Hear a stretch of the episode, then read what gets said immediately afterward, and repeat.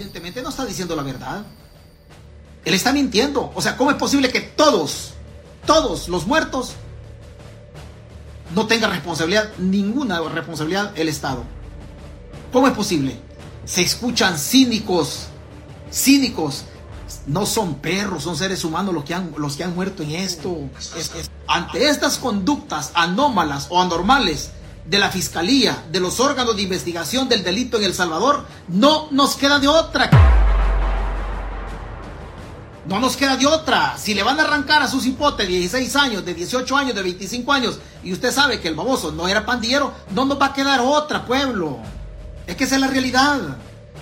No nos va a quedar otra. Si el fiscal general es, es incapaz, si el fiscal es incapaz, si las comisiones de derechos humanos llegan, las Naciones Unidas llegó en el mes de enero y no le dieron la información requerida. O sea, ¿quién nos dice a nosotros que el fiscal está diciendo la verdad? Evidentemente no está diciendo la verdad. Él está mintiendo. O sea, ¿cómo es posible que todos, todos los muertos no tengan responsabilidad, ninguna responsabilidad el Estado? ¿Cómo es posible? Se escuchan cínicos, cínicos. No son perros, son seres humanos los que han, los que han muerto en esto.